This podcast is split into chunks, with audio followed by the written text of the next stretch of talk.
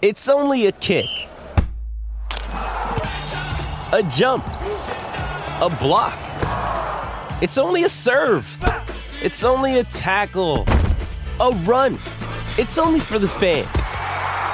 After all, it's only pressure. You got this. Adidas. 630 CHED Inside Sports with Reed Wilkins. Weekdays at 6 on 630 CHED.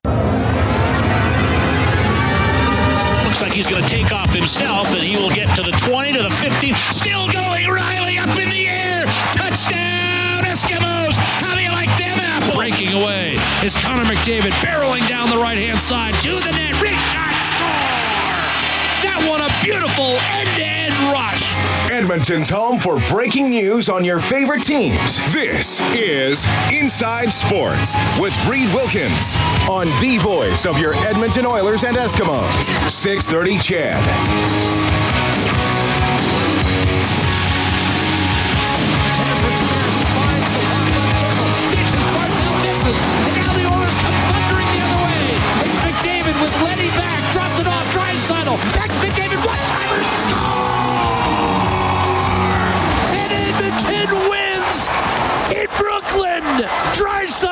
McDavid.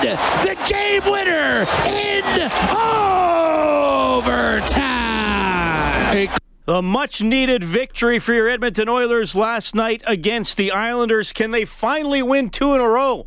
They have yet to do that all season long. They'll play the Devils tomorrow. Of course, we'll have it on 6:30 CHED, 3:30 for the face-off show, and the game will start at 5. Eskimos getting ready for that West semifinal. It's Sunday on Kissin' Country 103.9, 1:30 countdown to kickoff. The game will start at 2:30. The Eskimos practicing today. You'll hear from Brandon Zylstra later on in the show, and we'll tell you which Eskimos have uh, been named Division All Stars. My name is Reed Wilkins. Good to have you tuning in tonight. Inside Sports on 6:30. CHED. It is 6:07, and we're going to dive right in with former NHL goaltender, now a broadcaster and an author. It's Kelly Hrudey. Hey, Kelly, how's it going? Fantastic, Reed. My wife and I are on our way to uh, the drugstore. We're going to get our flu shot. How's that sound? Oh well, that sounds like I'm sure like a dream date for most couples. Good point by you. I like it. I, I called it date night. Yeah, so maybe I'm not the most romantic guy in the world anymore. Yeah, but now you can say if your wife ever says we haven't gone out in a while, well, what are you? What are you be like? What are you talking about? We went for flu shots, and then you know. Okay, you're pressured me. Now I have to take her out for dinner after Reed. Yeah, exactly. You better you better, you better find a you know a nice uh, ice cream place or, or or something like that. Uh, I, I love how you're always. Uh, you know, open with your what you're doing. Uh, you know, when you're on the road, you'll talk about where you're going, or if you're going for a glass of wine, or, or where you like to visit in certain cities. But I, I, the the flu shot threw me for a little bit of a loop, but I, I do appreciate that. Kelly, great to have you on, on the show. I, I love I, I love introducing you now as an author as well because you got the book out called "Calling the Shots," and that's always kind of been a uh, uh, a desire of mine is to, someday uh, actually write a book. I don't know if it'd be interesting enough. I'd probably have to write some weird uh, science fiction type book. Do you think you want to do another one now that you've got one out there? And I know you're you're still promoting this one; it's brand new. But do you think there's another one in you? You know what? Not yet. Um, maybe uh, another passion of ours, as you know, is mental health. So maybe just talking about some stuff relating to that. Um, but I don't think there's another hockey book in me right now, anyways. And and I kind of exhausted all my stories. So I think right now we're going to just sort of keep that one, put that one to rest in in a year or so, and then uh, move on after that. All right, fair enough. Hey, I gotta I gotta ask you something here because the Oilers uh, don't have a good record. Obviously, they're five eight and one. Got a big win last night. Their home record is three and six. They've only played five road games. They've gone two two and one. So you know, okay. The last four road games have all ended two one. They got five out of a possible eight points. Cam Talbot in those four road games is 956 save percentage. He's below 900 at home. The Oilers' penalty killing is last in the league, but they're 92% in their last four road games. I don't know if you've ever been through that yourself, Kelly, where uh, a, a team you've been on or have watched is so drastically different home and away, but what do you think's going on there? Well, I looked at some of those numbers as well, and uh, I, I guess I most likely would have been in a situation like that. I'm having a hard time remembering that now, but uh, you know, I think it to me what stands out more in, in watching some of the games, and as you said, the lower scoring games on the road, they're just more focused and more comfortable um, in that situation. And I know I have been in that situation where uh, get pretty nervous and jittery at home. And sometimes you feel a whole lot more pressure at home.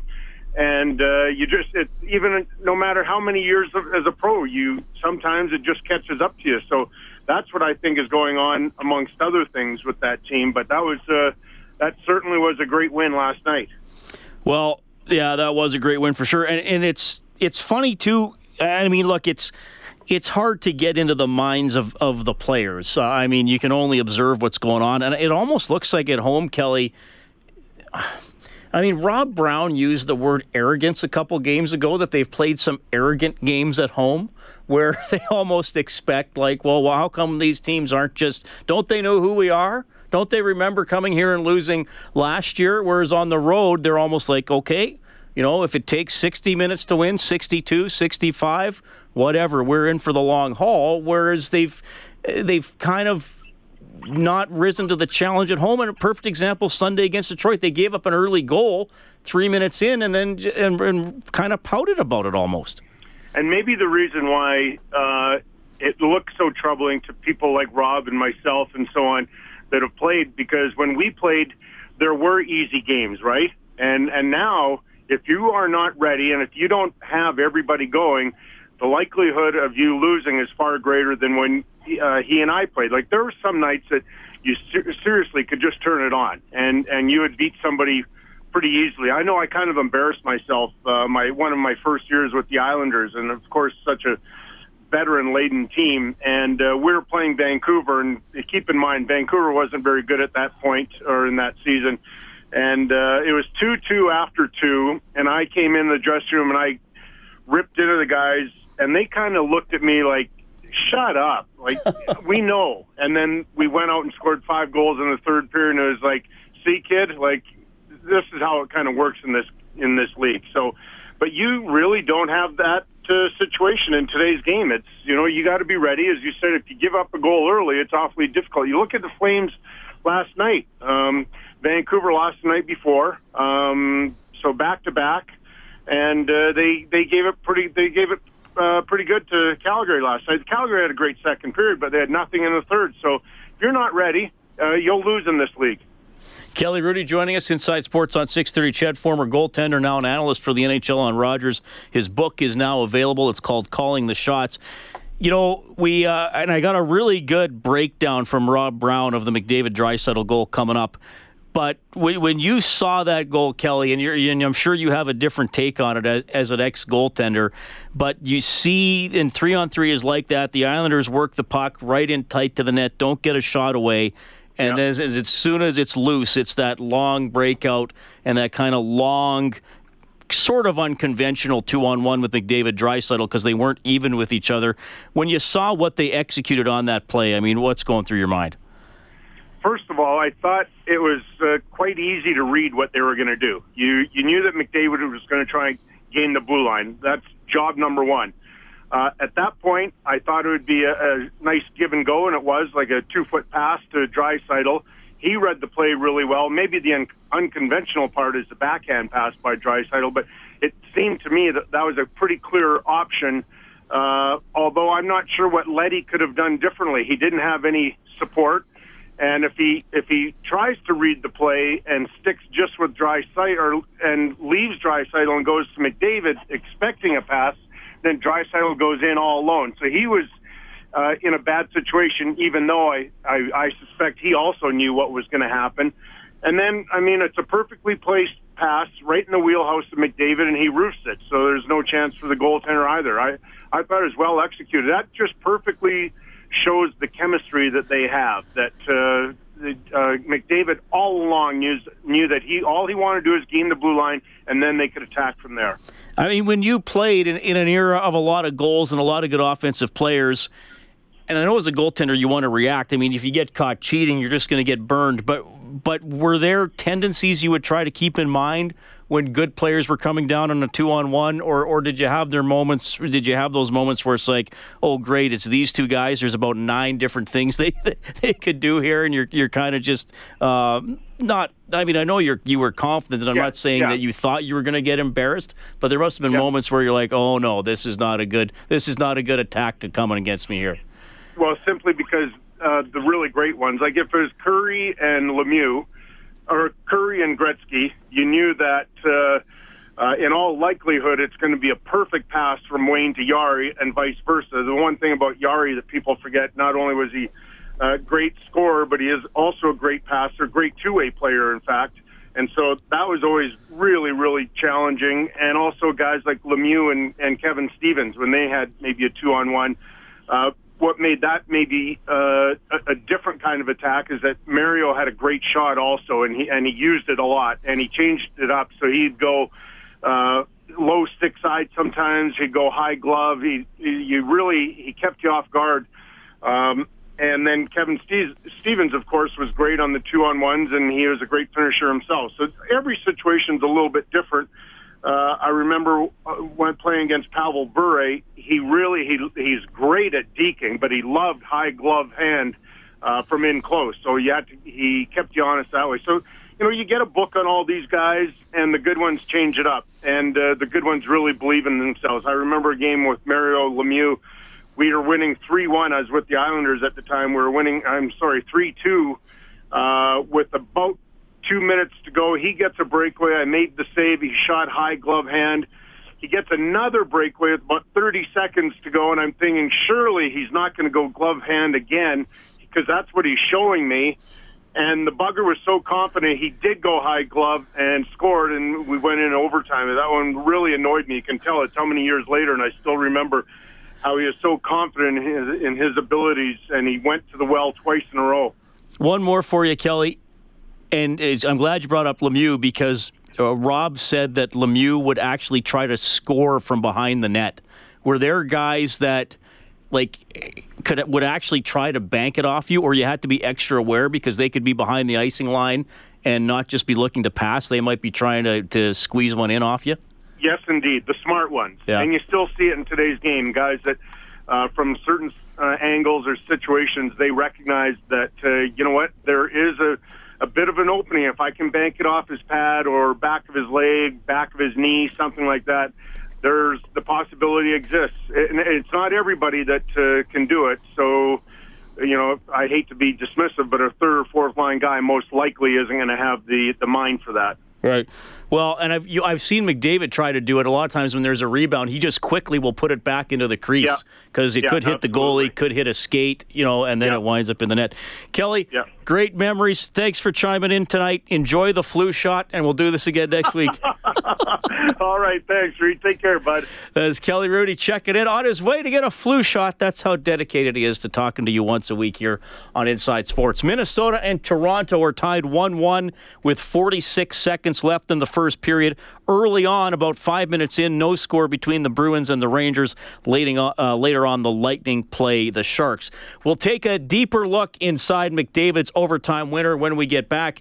Inside Sports on Oilers and Eskimos Radio, 630 CHED.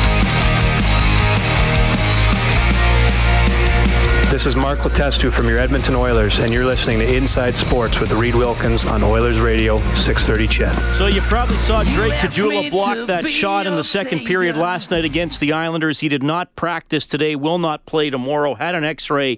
Good news is nothing is broken. Anton Slepyshev skated today. He's missed the last two games. We will see about him tomorrow. So keep it tuned to Bob Stauffer. Oilers now noon to two. He'll have an update on Slepyshev. Slepyshev did practice today on a line with Lucic and Ryan Nugent Hopkins, which uh, where he was when he was pretty effective Friday night when they beat New Jersey 6-3 last week. My name is Reed Wilkins. Thank you so much for tuning in. Your Oilers update for Nisku Ford. Every model on sale every day. Nisku Ford above expectations. McDavid, the overtime winner, and a great breakdown here from our Inside the Game analyst Rob Brown. Now the Oilers come thundering the other way. It's McDavid with Leddy back. I think McDavid was a little surprised that when he got to the far blue line, he didn't have a clear cut breakaway. There's very few players in the NHL that when McDavid gets the puck and you're even with him, that by the far blue line you're still even with him. So I give Leddy credit for that. So at that point, when he gets up to the blue line, his first thought is make sure this doesn't go offside. So I've got to make sure that I keep the puck as far away from Leddy as I can, the defender, but allowing myself to get across the blue line and keeping the puck on the offensive side. Once he does that, now he's just putting his body between Leddy and the puck, and Leddy has no chance.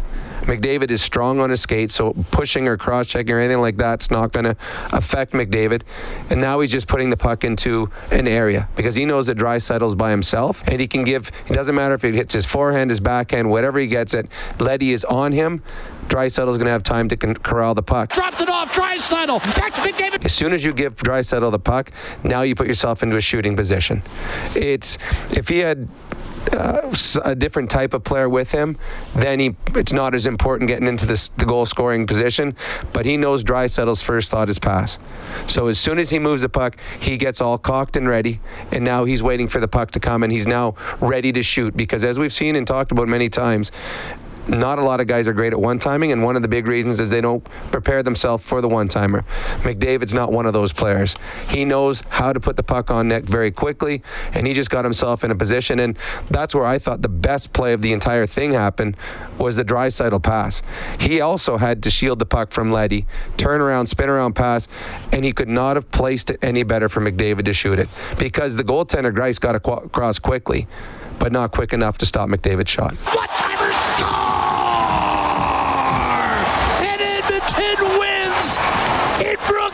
Draisaitl to McDavid, the game winner in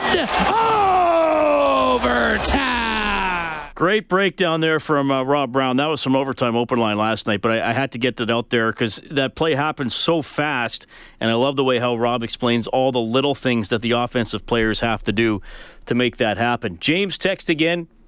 He says, Reed, I don't remember if it was after Jersey or Detroit, but Rob Brown said teams should have two D men at the start of overtime when Connor and Leon are out. I'm glad the Islanders weren't listening. You know what, James? Rob's been saying that. I don't know if the first time he said it on air, but he's been saying that to me since last season, that, that he thinks that's how teams should match up against McDavid and Draisaitl to survive that shift and then get your own offensive players out for the next shift. Uh, I can't remember if anybody's ever had two D men out against the Oilers since they started three on three.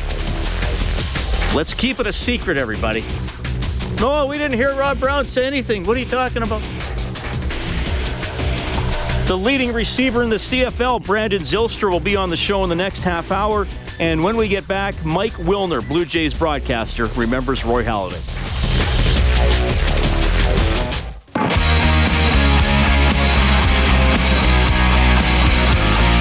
This is JC Sherritt from your Edmonton Eskimos, and you're listening to Inside Sports with Reed Wilkins on 630 CHED. Well, really appreciate you tuning in tonight. Game tomorrow on 6:30. CHED coverage is going to start at 3:30 in the afternoon. Face off at five against the Devils. Eskimos West semifinal will be on Kissin' Country 103.9 on Sunday because we have a, an Oilers game on CHED. So we got both uh, both games for you on our core station. So uh, I'm sure you'll be doing some flipping on your radio. First period is over in Toronto, 1-1 between the Wild and the Maple Leafs. Bruins and Rangers tied 1-1 with seven minutes left in the first period. Lightning and Sharks later on. Well, sad story yesterday, of course, former Blue Jays pitcher Roy Halladay passing away at the age of 40. Plane crash in the Gulf of Mexico off the coast of Florida. He won a Cy Young with the Jays, also won a Cy Young and a World Series with the Philadelphia Phillies. Mike Wilner covers the Toronto Blue Jays for Sportsnet 590 in Toronto. Mike, welcome back to Inside Sports. How are you? I'm doing all right. I wish we were uh, gathering on happier occasions, but uh, things are okay over here. Yeah, well, I appreciate you doing this. I, I know it's a it's a sad time for people uh, around the Blue Jays, the team, and people like you who who cover the team. And, and we all know what a great pitcher Roy Halladay was and you saw him take to the mound, and we saw him on television for the Blue Jays and the Phillies. But someone like you would have got to know the, the man as well as the player, and, and I think I want to start there with uh, maybe you know a memory or an observation of of who Roy Halladay was uh, as a person. If we put the athlete side of it aside, maybe. Yeah, and uh, you know what? He he was a tough guy to get to know during his career. Um, he wasn't one of those players who you'd find sitting around in his locker playing video games or FaceTiming people or or um, I guess we didn't have that when he played, but uh, but there certainly were people who just sat at their lockers and played video games and chatted with their teammates and all that stuff. He was always uh, working, so he was very tough to track down. He was always in the weight room or with the trainer or um, watching video or in a meeting. So he wasn't someone who you could just kind of wander, saunter up to and, and start up a conversation. And I think that um, in his post-playing days, I learned more about uh, the man um, and, and saw the uh, the funny side, the self-deprecating side, the the even the goofy side of, of him a little bit came through a lot in his Twitter feed. Um, spending time with him at the uh, Canadian Baseball Hall of Fame inductions this past summer, um, he was uh, very honored and thrilled and and and just loose and relaxed like I'd almost never seen him. I had a couple of in-depth interviews with him as a player, but not nearly enough. Um, but this was a, a very genuine guy, uh, very kind, uh, very warm-hearted, very normal for uh, an athlete of his stature, which is unusual too. Um, and it's it's a, a massive loss from that aspect. You know, I, I feel like uh, um, in covering him for 12 years, um, I may have talked to his wife more often than I talked to him. And Brandy was always involved with the Lady Jays and raising money and uh, food bank donations and all that wonderful stuff. Uh, and and I'm like just ripped apart for her. Um, she's such a wonderful woman, and um, uh, uh, they had a, a great relationship from you know anything that anybody could see uh, in St. Mary's. They were hilarious with each other. She was ribbing him the whole time, and he was just kind of taking it. And uh, uh, so it's it's Brandy and and it's the boys, his sons Braden and Ryan, uh, a couple of teenage kids who who really, um, you know, our hearts are shattered for as much as the Blue Jays family and the baseball family and the Phillies too uh, miss him, and fans loved him uh, with good reason. Um, our loss is, you know, the loss of this baseball icon that we we were looking forward to seeing next year when they put him up on the level of excellence. In a couple of years when he goes into Cooperstown, and then you know, one or two more times in his life when uh, there's a reunion or something. But um, you know, to to lose a, a husband, a father at just 40 years old. I mean, that's that's the the immeasurable tragedy of what happened last night. Yeah, well, I think, Mike, you, you put it very well. Mike Wilner joining us on Inside Sports, uh, giving us some uh, thoughts on the passing of Roy Halladay, the great Blue Jays and Phillies pitcher, who we got to know uh, as a Toronto Blue Jay, I guess, first in the late 90s, Mike. And to take it down the, the, the baseball path, I mean, obviously he was outstanding, but I think a, a key moment in his career, and I can remember as a fan thinking, which way is it going to go for this guy? You know, he kind of burst on the scene. I think his second start of, the, of his career, he almost grew through a no hitter, and then he had a yep. rough year in 2000, and then in 2001, he's all the way back down to single A, and kind of has to work his way back up to the majors, which he did that season, and then obviously had an excellent career. But I think, uh, you know, I'm sure you can comment on what that speaks to his journey as a pitcher and and probably to his his determination and patience and willingness um, to go through that work because that had to be uh, that had to be a tough moment for a guy going back down to, to single A when he when he thinks maybe he's on the uptick. Yeah, um, you know, like you said, he burst onto the scene, and, and we had been hearing about this first round pick and, and this great young pitcher, and then he almost throws a no hitter in his second start. He got two out in the ninth inning uh, before Bobby Higginson came off the bench and homered. Um, and then he finished it, and the Jays won 2 1. But yeah, 99 was not as good, and 2000 was awful, and, and like awful, awful. He had an ERA of 1064, which was a major league record for the worst ERA for any pitcher ever who had thrown at least 40 innings in a season. Uh, the record has since been broken, so at least Halladay's, you know, it's, it's it's cool that a Hall of Famer doesn't have that ignominious uh, mark on his book. But um, but I, you know, I, I think that after that 2000 season and the struggles that he had, he sort of knew that they, there needed to be a lot of work done. There was a lot of stuff that he had to fix about what he was doing in order to be successful. Now, none of us thought they were going to send him all the way down to A ball. It was uh, unprecedented that something like that would happen.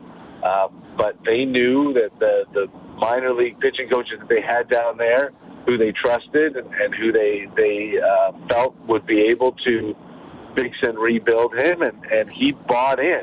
And Mel Queen, who uh, passed away a few years ago, was a Blue Jays um, I think he might have been the double A pitching coach at the time, but he might have been a coordinator. Um, he said he was as hard on Roy as he has been on anybody. Uh, and they just worked and worked and worked, changed his mechanics, changed his release, changed his grips, changed everything. And the fact that he was able to not only get it, but get it and be back in the major leagues and dominating in three months speaks to his talent and his perseverance and his his uh, will to make something of himself. Because yeah, a lot of guys, you know, don't get sent down to A ball; they get released and they're done, um, or or they wind up kicking around in the minor leagues forever. And he was determined not to let that happen. And both the the changes that uh, he made with the help of Mel Queen and uh, the changes between the years that he made with the help of uh, Harvey Dorfman, the late great sports psychotherapist uh, were huge for Halladay, and he carried around Dorfman's book, The Mental ABCs of Pitching, for his entire career. Well, they definitely helped them, and he is going to be missed. Mike, thanks so much for giving us some perspective on the great Roy Halladay, gone far too soon. Really appreciate your time tonight. All right. Hopefully, the next time we talk, it's a little happier. Yeah, absolutely. Mike Wilner covers the Jays for Sportsnet 590 out of Toronto, and yeah, I mean, we talked about Halladay bursting onto the scene. Almost only had uh, started two games in 1998. Almost had a no hitter. 1999, you know, has an eight and seven record. Looks like he's uh, on the way up, and then just couldn't do it in 2000. He goes four and seven with an ERA of almost 11. Has to start 2001 in A ball. 24 years old. Comes back up for the Jays. Goes five and three, 3.16 earned run average, and then he just goes from there 22 and 7 for the Jays in uh, 2003 when he won the Cy Young, 21 and 10 for the Phillies when he uh, won the Cy Young for them, won it in both leagues, obviously, and 67 complete games in his career. Several years of seven or more complete games, and anybody who follows baseball even a little bit knows that the complete game is a dying art with pitcher endurance, how they're managed and watched, and bullpen specialists and all that kind of stuff. I mean, sometimes you, you see a guy only pitch five five innings for a start, and then and then he's out of there. So Halladay, a great pitcher, uh, a great story with the way he uh, worked and, and had to refine himself and, and make his way. And then uh, obviously Wilner touched on just what he was like as a person and how serious he took his profession. And as much as you know, you got a kid who's playing a sport. It's fun, right? Well, I'd like to play in the NHL someday. I'd like to play in Major League Baseball. And I don't think that the guys playing the sports ever lose that element, but there is that time where it comes a profession, and some of the guys who excel at it are just a, a little better at taking a little, a little bit more seriously and applying themselves and thinking about it and thinking about improving and acting all, on all that kind of stuff. And Halladay certainly a player who was able to do that for the Toronto Blue Jays. This is Inside Sports on 6:30 CHED. It's coming up to 6:44. Of course, we got the Eskimos playoff game on Sunday. Brandon Zylstra, Division All-Star, top receiver. He's up next. Inside Sports.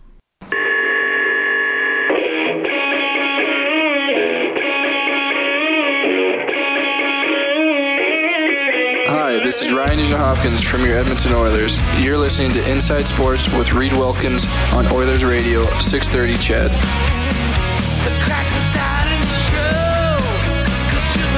Patrick Marleau, sixth of the season for Toronto. They now lead Minnesota 2 1, about six minutes into the second period. We'll keep you updated on that one.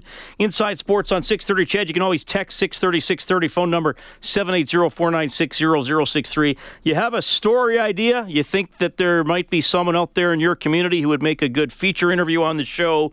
Don't hesitate to email me inside sports at 630ched.com. Several segments have been initiated by listeners. And you can follow me on Twitter at Reid Wilkins, R E I D W I L K I N S. So the Eskimos getting ready to go to Winnipeg West semifinal on Sunday. Five members of the Eskimos have been named to the West Division All uh, Star team. Almondo Sewell on defense. On offense, you got, uh, and also Kenny Ladler on defense. On offense, you got guard Matt O'Donnell, quarterback Mike Reilly, and receiver Brandon Zylstra, who spoke with our Dave Campbell after today's practice.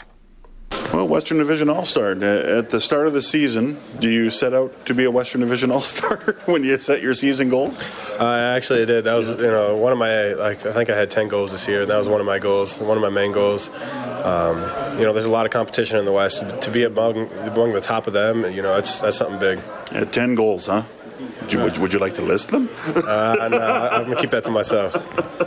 Uh, your success last year, uh, carrying over to this season. Um, and you were a, a, the most outstanding rookie nominee after five games. So you got a chance to play not a full season, but close to a full season.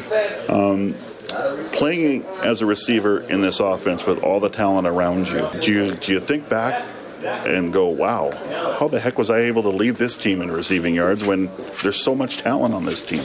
Well, the thing with me is I was just fortunate enough to, you know, not have some of the injuries that some of the other guys did. And, you know, Derel Walker coming in late, too. So, like, I've just played more games than most of the people, and that's the only reason I, you know, I think that's one of the main reasons why I did finish out on top. Um, but I mean, like anybody could finish out. You know, this this offense, like it's hard to guard everybody, as I always say. Mm-hmm. Um, you know, you pick and choose your battles. Would you say the offense is, was a little more, I guess, spread? Because I mean, last year it was get the ball to Bowman, get the ball to Walker, and you were able to chip in as well. I think it is getting a little bit spread out, more spread out this year, just because you know the weapons we do have, and our coach is doing a good job of realizing that you know teams can't key up on anybody, so they try to make sure that everybody you know gets a good look.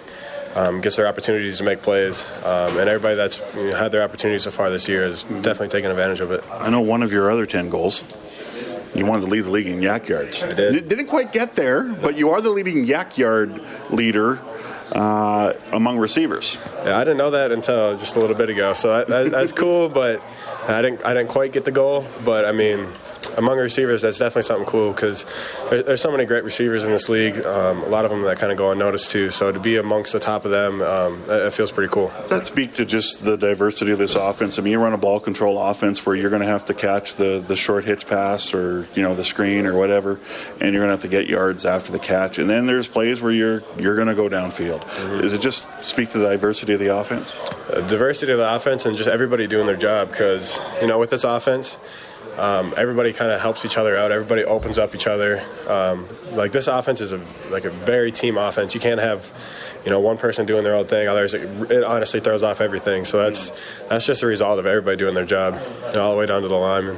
Five game winning streak. How much of the success lately with this team has to do with it's a number of factors, but how about not turning the ball over as much as you did in that six game losing streak? That's huge. That's what kind of makes or breaks um, you know a football game. That's what Coach Maas stresses us. You know every single day in meetings. That's one of the things he talks about. We have a a goal board out front that we walk by through or walk by every day. You know, it shows one through 9 mm-hmm. and he always says between that and penalties, um, the teams at the bottom of the list will finish out with the worst, mm-hmm. you know, record in leading. The, you know, the bottom three in those categories ended up finishing out um, the bottom three in the league. So, I mean, there's a lot of truth to what he had, what, what, why he posted that, and uh, it's something. Yeah, like I said, we've been stressing a ton lately. And the penalties as well, they've gone down. That's something we needed to too, because we didn't, we didn't start out so hot in that category at the beginning of the year. Even seven and zero, right? I mean, you're winning a lot of games with 10 penalties for 125 yards. That that wasn't a good look. it, it, wasn't. It. Uh, it made games a lot closer than they should have been. For for sure, yeah. So when you facing a, a team like the Winnipeg Blue Bombers, and they're good, um, same record as you. They're in second, you're in third. I mean, the, the, line is thin. And yes, they have a penchant for turning over the ball and turning the, those turnovers into points. But do you, uh, can you afford to overemphasize a certain area against a team uh, and what I'm getting at is you, you can't turn over the ball against anybody, right? I mean, maybe there's this team does it better than most teams, but you just have to keep the goal of we just can't turn the ball over, period. Yeah, you definitely can't turn over the ball over, period, with any team, but just Winnipeg especially, just because, you know, I think they've been scoring the most off of, you know, most yeah. points off of turnovers. So, you know, they know what to do when, when they turn over the ball. So it's, you know, it's especially crucial against them. Uh, the weather. This offense, despite cold weather, despite wind, still managed to move the ball against the Riders. And conditions might be a little bit more favorable uh, on Sunday in, Win- uh, Sunday in Winnipeg. So, uh, how is this offense able to move the ball, in, even in, in, inclement weather? I mean, you think about that rain game in Montreal. Uh, how is this offense able to do it in, in you know sun, rain, snow, whatever it is? That's just the talent we have around, and you know the guys really paying attention to the details. Like I said, um, every everybody relies on everybody else in this offense. And you know, um, you know, last year, last year if it was you know weather affected us, like say in practice, a lot of the time we'd be inside. Mm-hmm. And Coach Maas kind of learned from that last year, and so he's been putting us outside for whether it's raining, you know, snowing, super cold, just so we get used to the elements. Like today, you know, the the field was covered in snow, so it's different traction for all of us. Yeah. So he's making sure that we get exposed to all that kind of stuff. So it's you know it's second nature in the game. You're not surprised by it anymore, right? No, we're kind of used to everything at this point. Oh, heck, you're from Spicer, Minnesota. You're used to snow. Ah, actually, uh, do you ever get used to it? No, I, I, people say that all the time. You're from Minnesota, you know, you're used to this. And I said, you don't get used to cold weather. You just learn how to deal with it, kind of. like you find different ways to deal with it, but you never get used to it. That's the right answer. yes, sir. That is Brandon Zylstra talking to Dave Campbell. Zylstra, the leading receiver in the Canadian Football League. Winnipeg will be worrying about stopping him on Sunday. The Eskimos are going to have to worry about stopping Andrew Harris, the best all round threat out of the backfield in the Canadian Football League. Here's Eskimos D lineman Almondo Sewell. It's not overblown, you know. I've been saying that since 2012. Andrew Harris is the most exciting guy with a football I've ever seen. So, you know, you got to tackle him, you got to stop him, man. The guys, you see guys just bouncing off of him. Mm-hmm. It's crazy, man. So, I mean, we got to shut him down. He's like Coach Benny did. You know, he pulled up the stats this morning. He's 44% in their whole entire offense. So, obviously, that has a reason for it. Yeah, well, yeah, 44% of their entire offense, outstanding season. Who will the quarterback be? Bob Irving, CJOB in Winnipeg, keeping an eye on Bombers practice. Nichols took some snaps, handed the ball off a few times, and threw a few short passes before taking his helmet off, putting a toque on, and turning the first team reps over to Dan Lefebvre. And that was good enough for Blue Bomber head coach Mike O'Shea. He's making progress, and that's uh, that's a good thing. Uh, as I said, he's day and night in terms of making sure he can give himself the best chance. Well, they're going to do everything they can to get Nichols in there. Because if it's Lefebvre, the Eskimos go from about a 55% chance of winning to about a 95% chance of winning. Some guests on Inside Sports get gift certificates to Northern Chicken.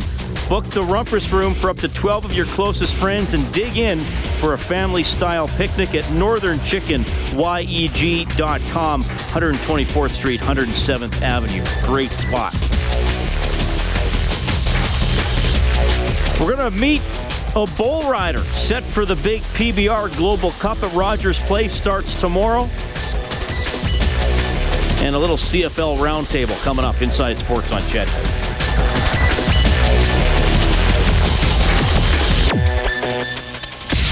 Six thirty CHED. Inside Sports with Reid Wilkins weekdays at six on six thirty CHED.